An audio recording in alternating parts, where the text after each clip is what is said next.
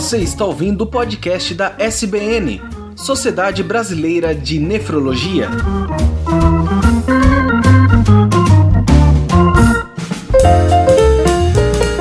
Olá, ouvintes! Sejam bem-vindos ao podcast da Sociedade Brasileira de Nefrologia. Eu sou Tarek Fernandes e hoje falaremos sobre gravidez, nefrologia e assuntos correlatos. E ao meu lado estão a doutora Andrea Pio, nefrologista da Unidade de Hipertensão Arterial do Hospital das Clínicas da Faculdade de Medicina da USP e secretária-geral da SBN, que é a casa desse podcast. E também a doutora Cíntia Vieira, nefrologista e diretora de políticas associativas da SBN. Boa noite, doutoras. Boa noite, Boa noite. E nesse episódio nós temos dois convidados especiais, que é o doutor Eduardo Poli de Figueiredo, que é nefrologista e professor titular da Escola de Medicina da PUC, e chefe do serviço do Hospital São Lucas da PUC. E também o Dr. Claudio Luders, médico nefrologista responsável pelo setor de diálise do Hospital Sírio-Libanês. Boa noite, doutores, tudo bem? Boa noite.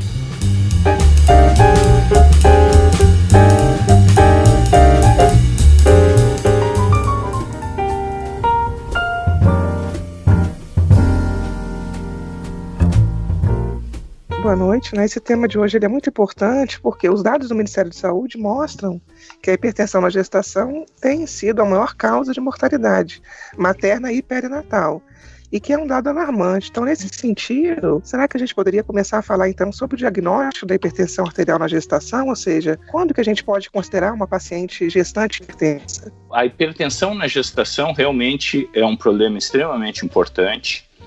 É a, a maior causa de mortalidade e morbidade materna e fetal, tanto no Brasil quanto no mundo. O principal fator para fazer o diagnóstico da hipertensão na gestação é a elevação da pressão arterial no período de gestação. Normalmente, no início da gestação, a pressão arterial cai e mesmo mulheres que eventualmente são hipertensas previamente, elas podem ter pressão arterial normal no início da gestação. Então, às vezes, isso até pode retardar o diagnóstico. Mas o principal fator é a elevação da pressão arterial. E isso é definido pela medida da pressão de consultório em 140 por 90 como ponto de corte para definir. Acima de 140 por 90, nós temos hipertensão gestacional, né, isso deve ser confirmado, a medida precisa ser feita de maneira adequada e, posteriormente, a gente vai avaliar que tipo de hipertensão é essa e que classificação de hipertensão é essa, porque existem diferentes apresentações para hipertensão na gestação. Doutor Cláudio, eu fico pensando assim, existem várias classificações para hipertensão, mas antes de entrarmos nessas classificações que provavelmente vocês vão, vão mencionar, assim, por que o controle da hipertensão é tão importante, principalmente na gestação? Já vimos que a mortalidade aumenta, mas assim, o que que ela causa né, na mulher e no feto quando tem hipertensão essa gestante? Para responder essa questão, a gente precisa falar um pouquinho da, das definições das diferentes formas de hipertensão que tem na gestação, porque cada uma tem um prognóstico, uma complicação diferente. Então, a, a gestante que se apresenta com pressão arterial elevada acima dos 14, é, 140 por 90, como falou o Poli, se for antes da vigésima semana de gestação, essa paciente é classificada como uma hipertensa crônica.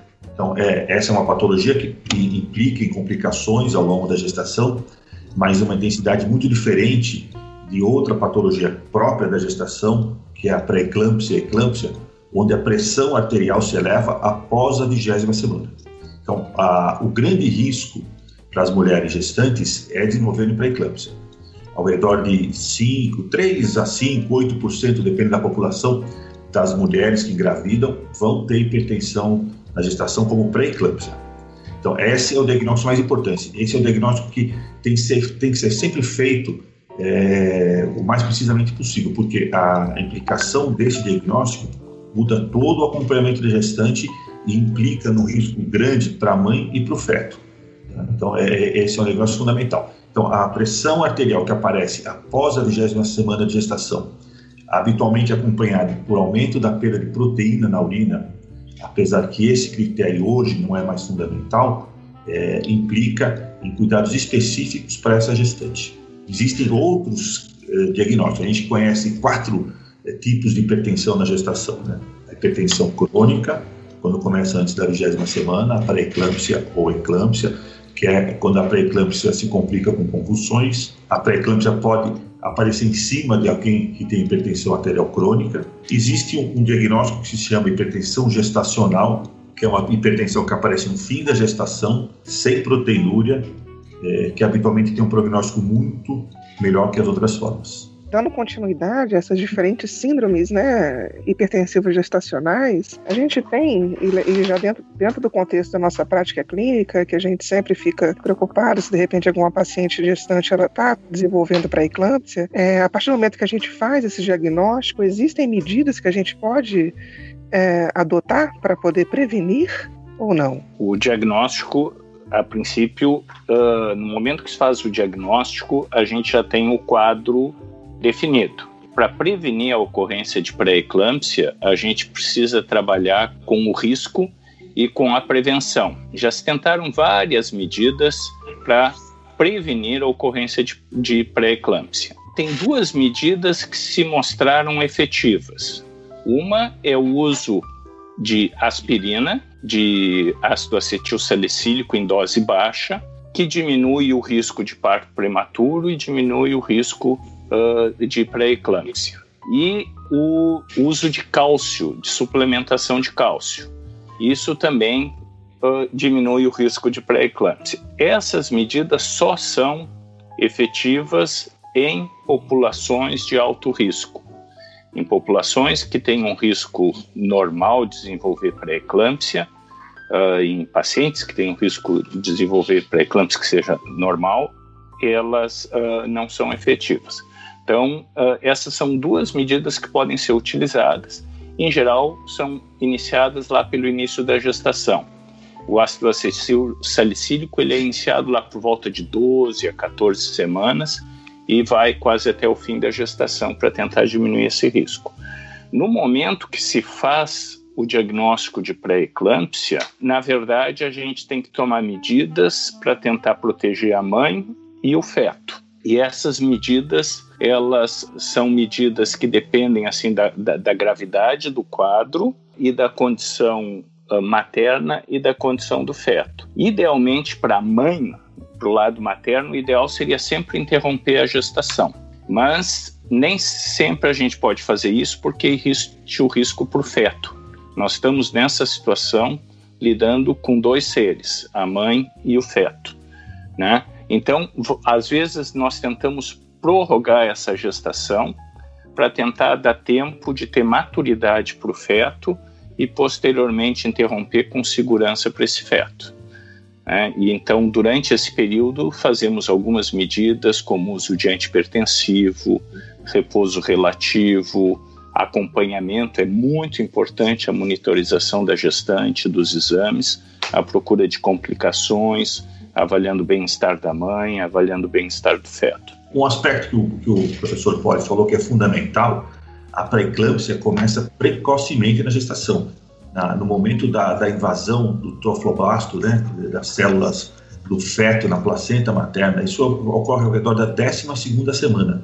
Então, se a gente pensar em qualquer medida profilática é, que possa impedir o aparecimento da pré-eclâmpsia, ela tem que ser, começar muito cedo, porque a doença começa na 12 semana mas só vai se manifestar na mãe e no feto após a vigésima semana.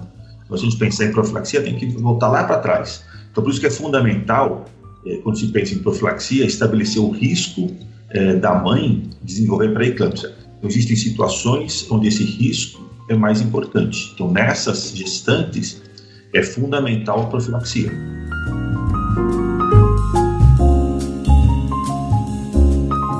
A minha pergunta é exatamente nessa continuidade da resposta. A mulher que teve pré-eclâmpsia numa gravidez anterior e engravida de novo, ela qual é o percentual? Existe algo assim que ela vá ter pré-eclâmpsia e isso já é um indicativo de iniciar a aspirina? Este é uma das situações em que o risco é elevado. Qualquer aí entra, na minha opinião, essa mulher uh, deveria iniciar com aspirina precocemente.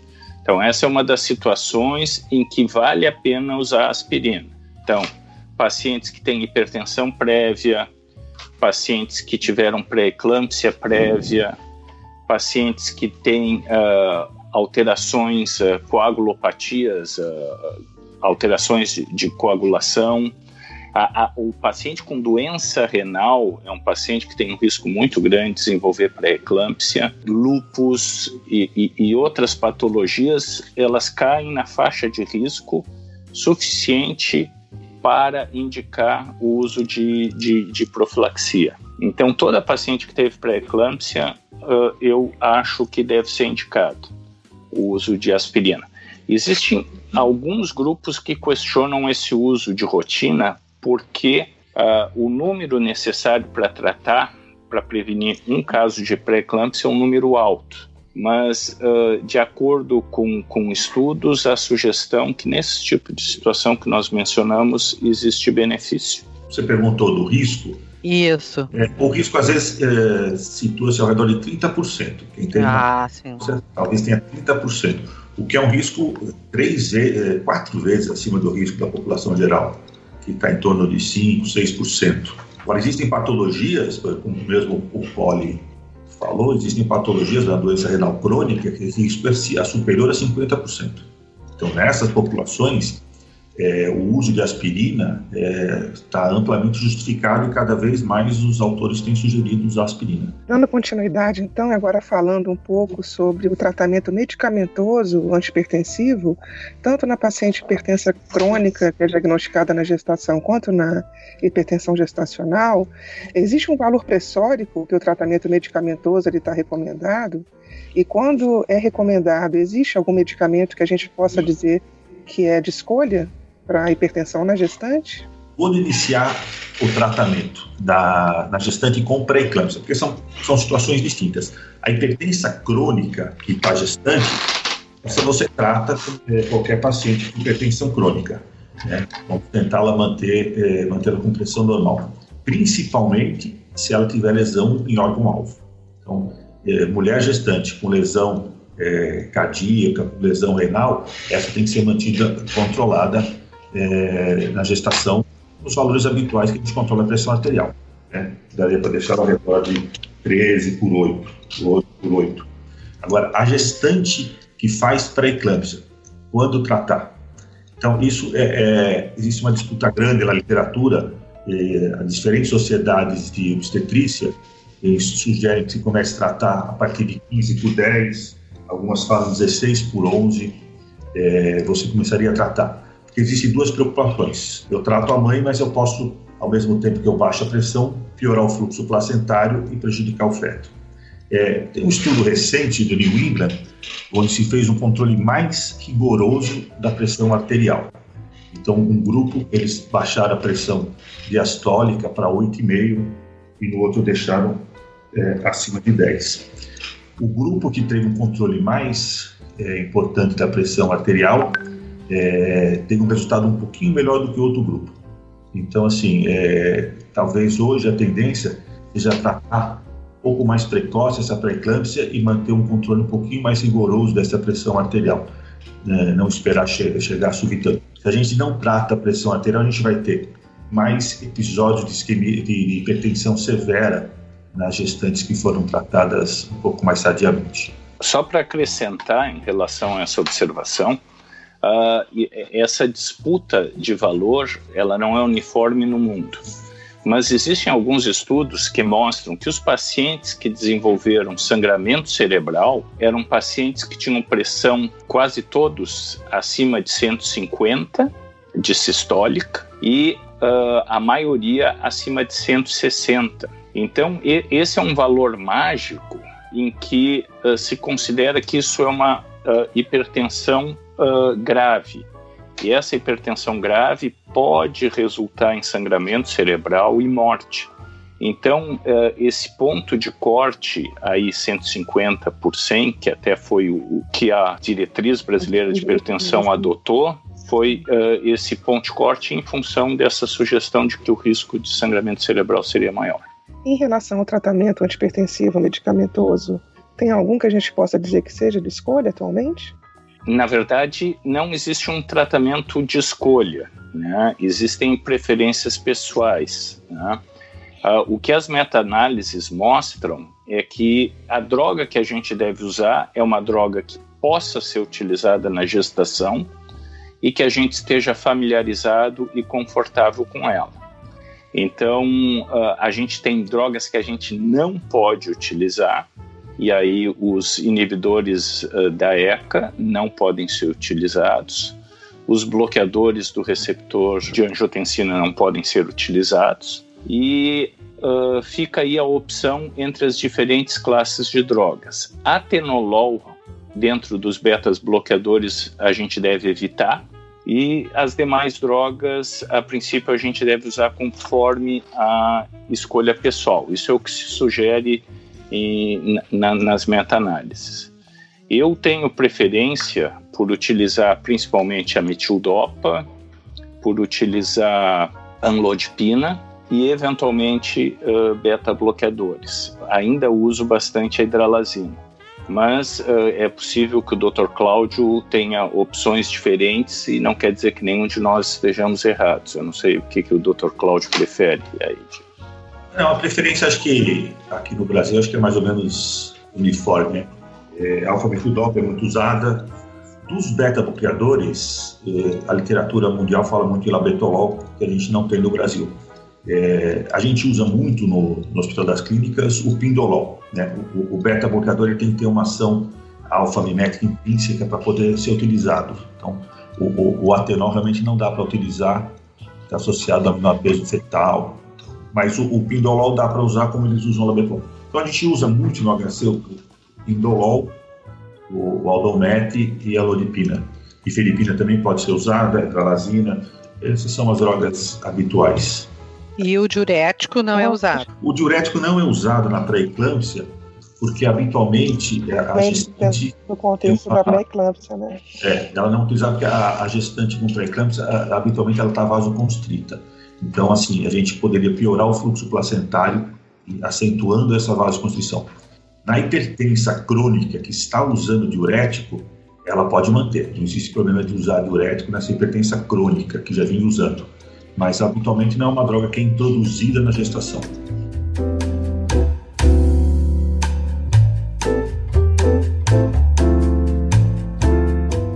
Pacientes que são renais crônicas, né, elas, quando elas se tornam gestantes, a gente tem uma, uma um pouco mais de dificuldade de, de conduzir clinicamente, né.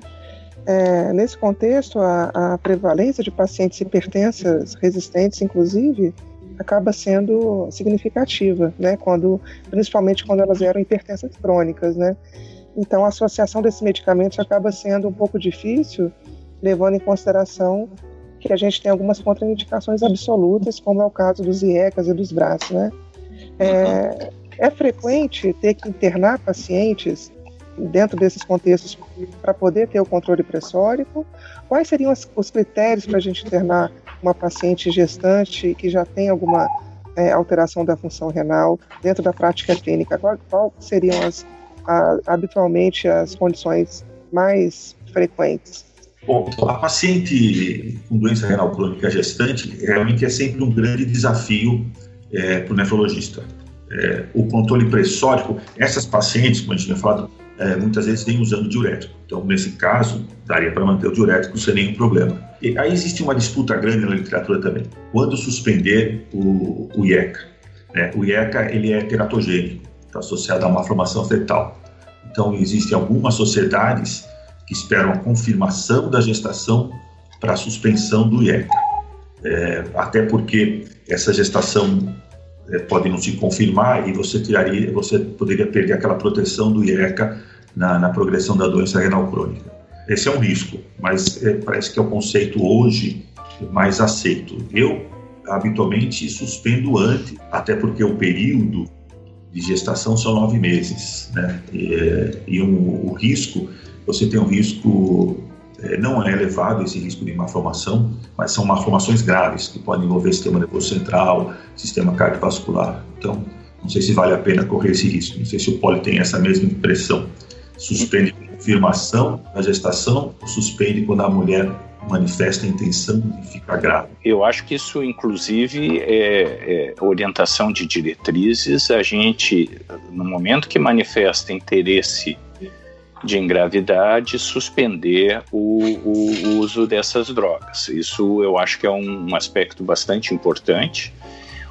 E no momento, ou quando se sabe está usando e, e, engravida sem intenção, suspender uh, o, o, o, quanto antes. Esse é um, eu acho que é um, uma conduta bastante importante e eu acho que bem definida. Acho que o Dr. Cláudio falou muito bem nisso aí. Em relação a, a, a internar o paciente, na minha opinião, quando a paciente tem pré-eclâmpsia, ela sempre deve ser internada. Existem sugestões de que o hospital dia também teria efeitos semelhantes a uma hospitalização, mas uh, no Brasil, predominantemente, nós não temos essa opção de, de, de hospital dia para acompanhamento dessas gestantes. A outra situação em que precisa internar as pacientes é quando a gente tiver hipertensão grave mantida. Isso uh, existe um risco bem definido para a mãe e ele precisa ser uh, controlado.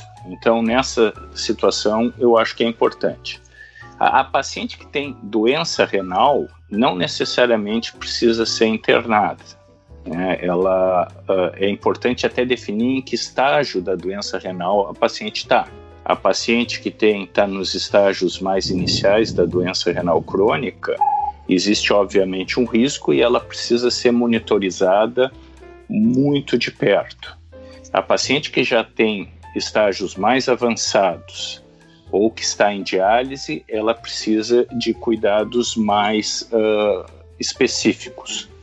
Até uh, seria interessante, o, o, o Dr. Cláudio é, é uma das autoridades mundiais em cuidado da gestante com uh, doença renal avançada em diálise. Eu acho que a opinião dele sobre esse assunto eu acho que seria extremamente importante. Ele tem das principais publicações nessa área no mundo são dele.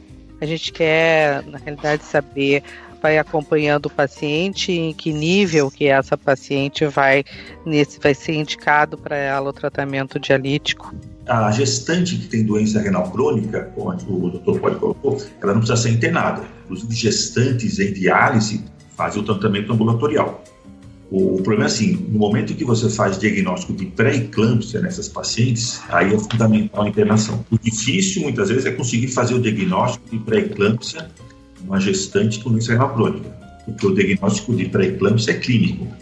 Né? É, hipertensão após a 20 semana de cessação, e proteinúria.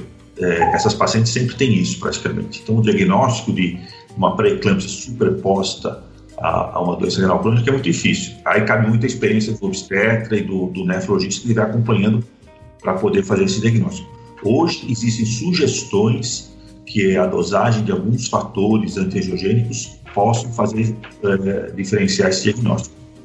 Outro aspecto muito importante nesse diagnóstico é a presença de Doppler de artérias uterinas, umbilicais, se ele estiver alterado, também acaba sugerindo um pouco o diagnóstico pré-eclâmpsia. Então, na presença de pré-eclâmpsia, é fundamental internar. Nos outros casos, o pote colocou. Né? Uma hipertensão não controlada é fundamental internar. É, o feto que não está crescendo, muitas vezes você também tem que internar, porque pode ter uma pré-eclâmpsia por trás. Agora, o momento que a gente indica diálise nessas pacientes, quer dizer, a paciente que tem insuficiência renal crônica e essa doença progride, e a doença vai progredir basicamente em quem tem formas um pouco mais avançadas de insuficiência renal, pacientes com creatinina até, a literatura disputa um pouco, mas até 1,4 de creatinina, é, se tiverem proteinúria menor que um grama, o risco de progressão é muito baixo. Essas pacientes vão ter uma gestação, mas que não vai afetar seu rim a partir de 1,4 de creatinina, ou 40 de clearance, e principalmente na presença de proteinúria, o risco aumenta muito, podendo chegar a 50% delas com progressão da doença renal, é, inclusive caminhando para diálise. Agora, o momento de iniciar a diálise, é, a literatura não tem um dado conclusivo.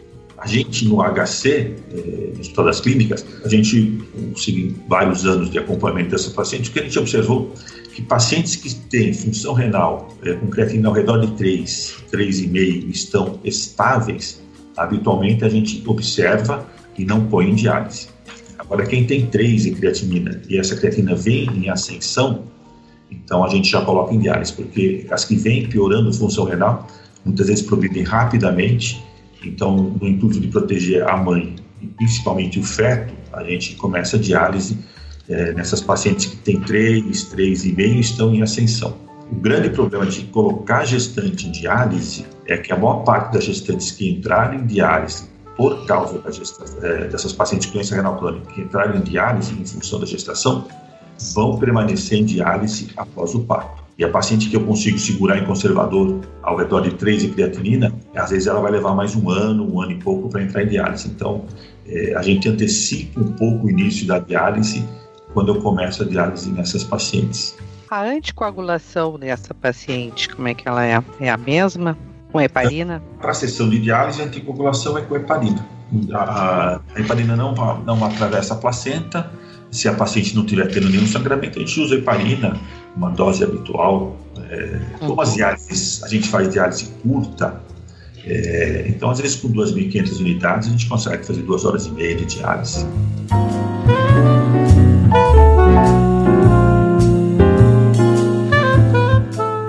Seria interessante que vocês colocassem a experiência de vocês. Eu acho que de cada um, o que, que são as maiores dificuldades que vocês veem em tratar esse tipo, eh, essa patologia numa, numa sociedade que nem a nossa, que às vezes o acesso também é difícil, né, a área de, de saúde.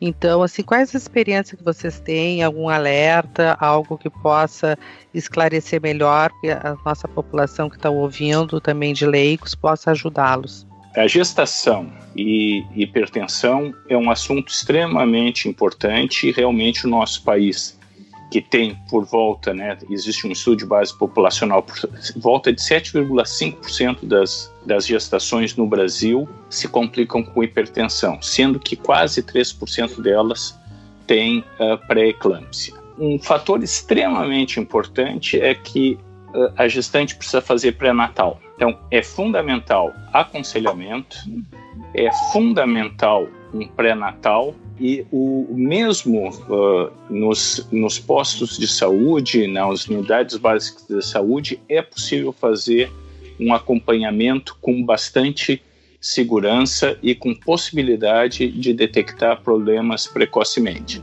Mas é necessário uh, fazer isso e os exames de rotina do pré-natal.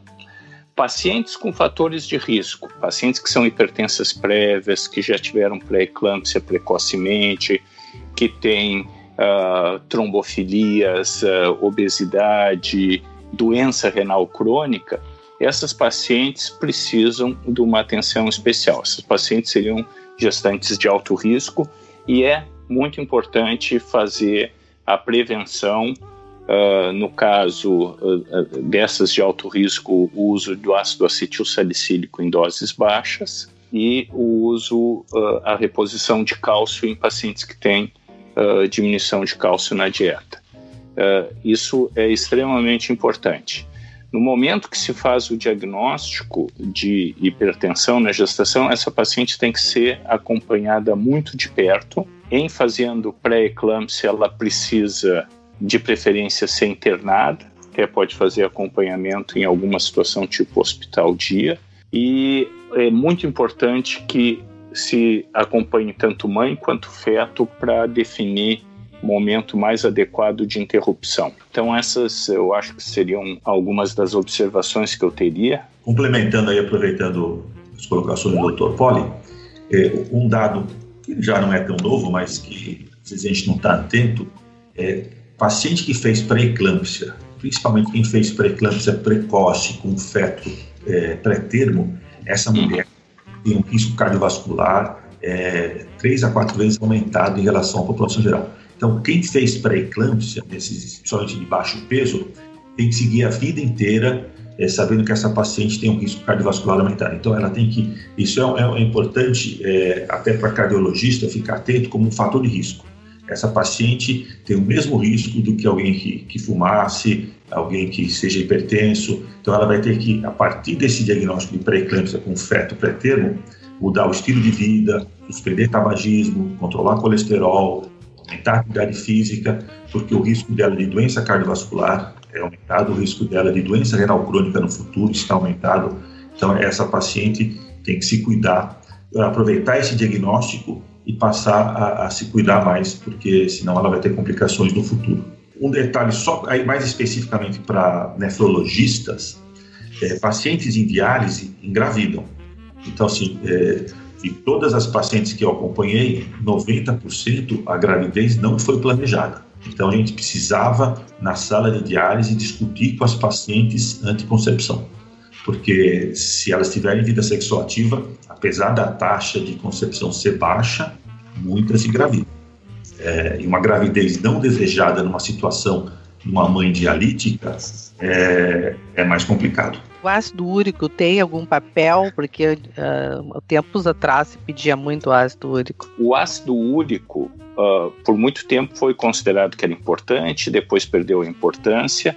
O fato é que nós temos trabalhos, inclusive nossos, que mostram que o ácido úrico elevado ele tem importância no prognóstico, assim como a proteinúria, que também tem sido discutida. Mas se a gente olha pacientes que têm ácido úrico elevado acima de 6 e tem pré-eclâmpsia, tem um risco muito maior de fazer a síndrome HELP e um risco muito maior de fazer eclâmpsia. A síndrome HELP é quando a gente tem uh, hemólise, plaquetas baixas e, e alteração das provas hepáticas. Isso está associado com mau prognóstico. Então, esse ácido úrico elevado, uh, ele tem uma significância aproximada à da, da proteinúria. Como se tem uma discussão exatamente do que, que é a pré-eclâmpsia, porque a gente não sabe a causa, né? e ainda não entende totalmente a fisiopatologia, existem alguns estudos que têm usado a hiperuricemia para fazer o diagnóstico de pré-eclâmpsia. Então, alguns dos estudos usam a hiperuricemia ou proteinúria para incluir uh, uh, como pré-eclâmpsia. Então, uh, eu acho que existe uma importância do ácido úrico, a gente não entende exatamente qual, mas ácido úrico acima de 6, a gente deve estar um pouco mais atento para a possibilidade de complicações.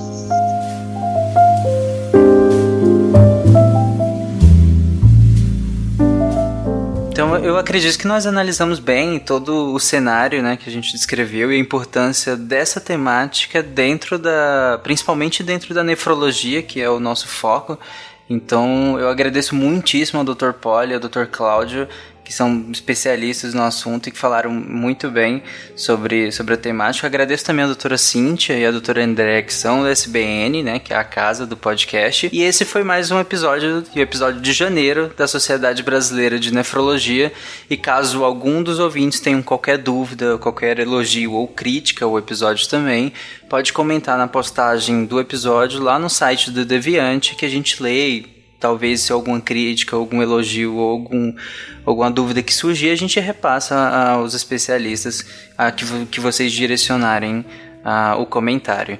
Então, um abraço a todos, agradeço novamente a presença e até o mês que vem. Um abraço. Até lá. Um abraço, um abraço a todos. Obrigada. Tchau, um abraço. Convite, um abraço.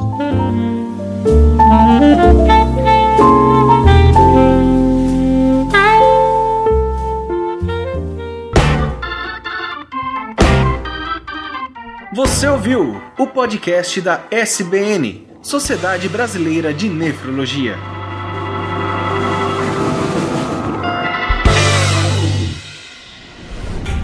Este programa foi editado por Tapcast. Edições e Produções de Podcast.